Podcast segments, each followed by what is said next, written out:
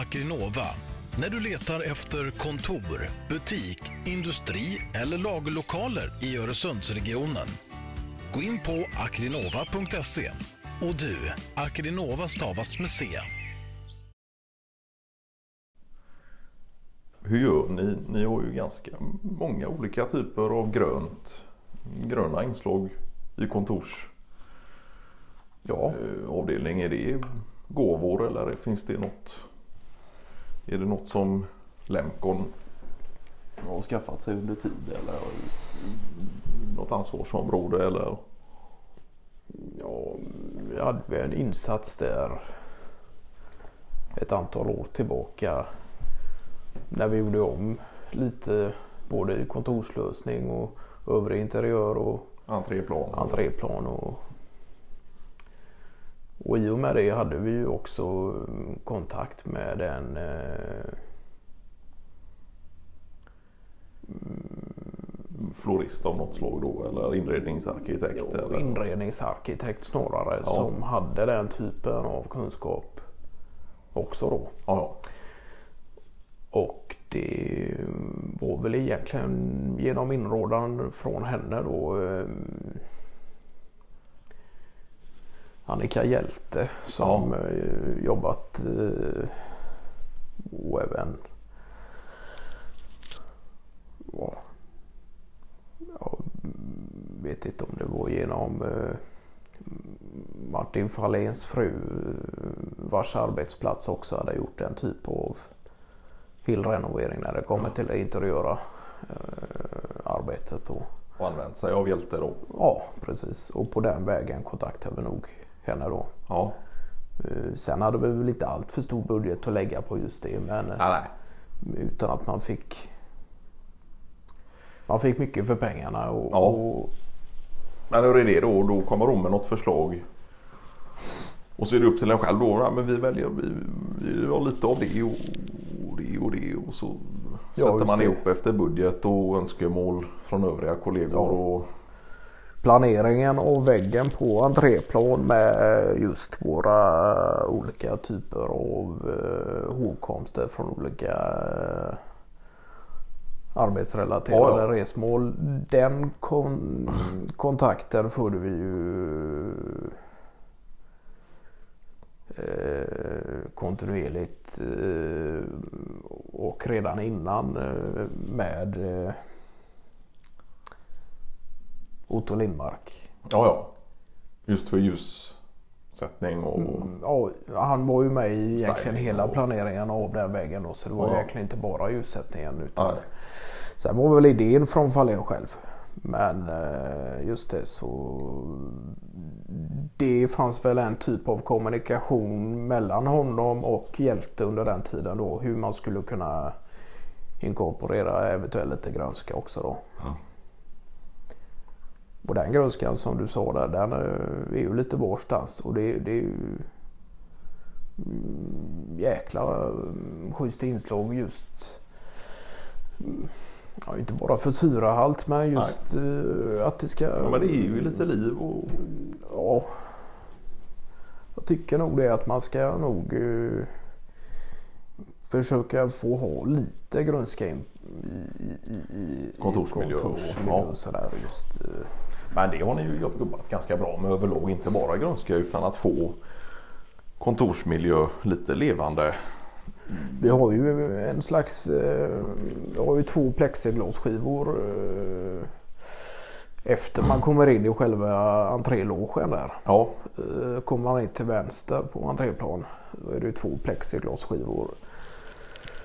Två gånger 70 Ja. som är klädda med eh, jag vet inte, det är ju inte murgröna men något liknande eh, Ja.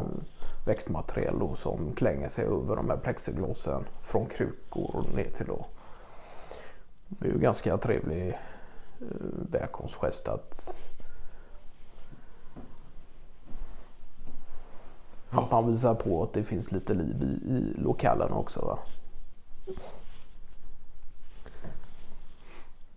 Men det var ju också en fråga om ljussättning då så det finns ju mm, spotlights bakifrån som lyser upp detta då. Så blir det ett litet eh, skenblänk i de här Ja, ja. eh, plexiglasen. Då, Ja, just det. är rätt fräckt faktiskt. ja. Och detta är alltså till vänster om själva mottagningsreceptionen. Ja, just det.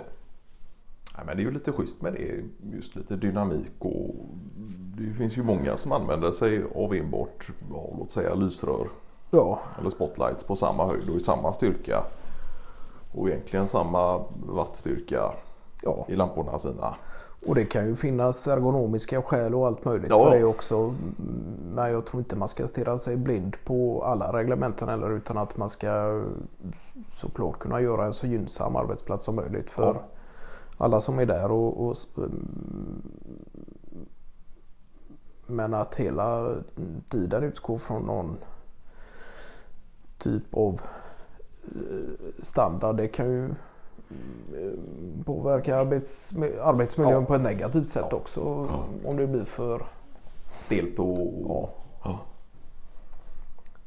Men ni har ju försökt att få igång lite eh, plantering av träd utanför era kåk Ja. och få lite grönska även på utsidan. Och det är ju den typen av inslag som man sällan ser Nej.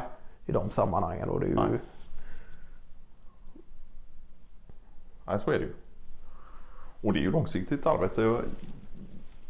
Det är klart att de gör sig ju fint nu också. Men nu är de väl inte mer än ja, två meter höga. Men tanken är ju att de ska stå där. Ja, förhoppningsvis en ja, 30 år framöver. Mm, ja, ja. Så länge man inte behöver bygga ut parkering eller liknande. Nej, nej. Och då växer de sig ju större. Just det. Det Men tanken är ju att hålla dem i schack lite och, och, Ja, ja. och sådär. För, för mycket, de får inte bli för vildvuxna och sådär utan det ju, finns ju även, det har vi överlag ganska mycket naturligt ljusinsläpp. Ja, ja. Så det är klart att de får inte täcka Nej, just det. allt för mycket heller. Eh, Nej, så det där med att vi har fått in växtlighet in i Lemcons lokala det var ju egentligen en idé utifrån då. Så där kan ju inte ta på mig själv på det Nej, viset. Men eh, jag tror vi samtliga som arbetar där dagligen nu känner ändå en tacksamhet inför den typen av förändring. Eh, även om det inte är något man går och grunnar på dagligen. Så nej, nej. Men jag vet för länge sedan när ni hade era första lokaler. Ja, Då var det ju något akvarium där. det var det ja. Men det var inte mycket till växtlighet. Nej. Nej, vi hade ju en del fishes där eh, som trivdes rätt bra. eh.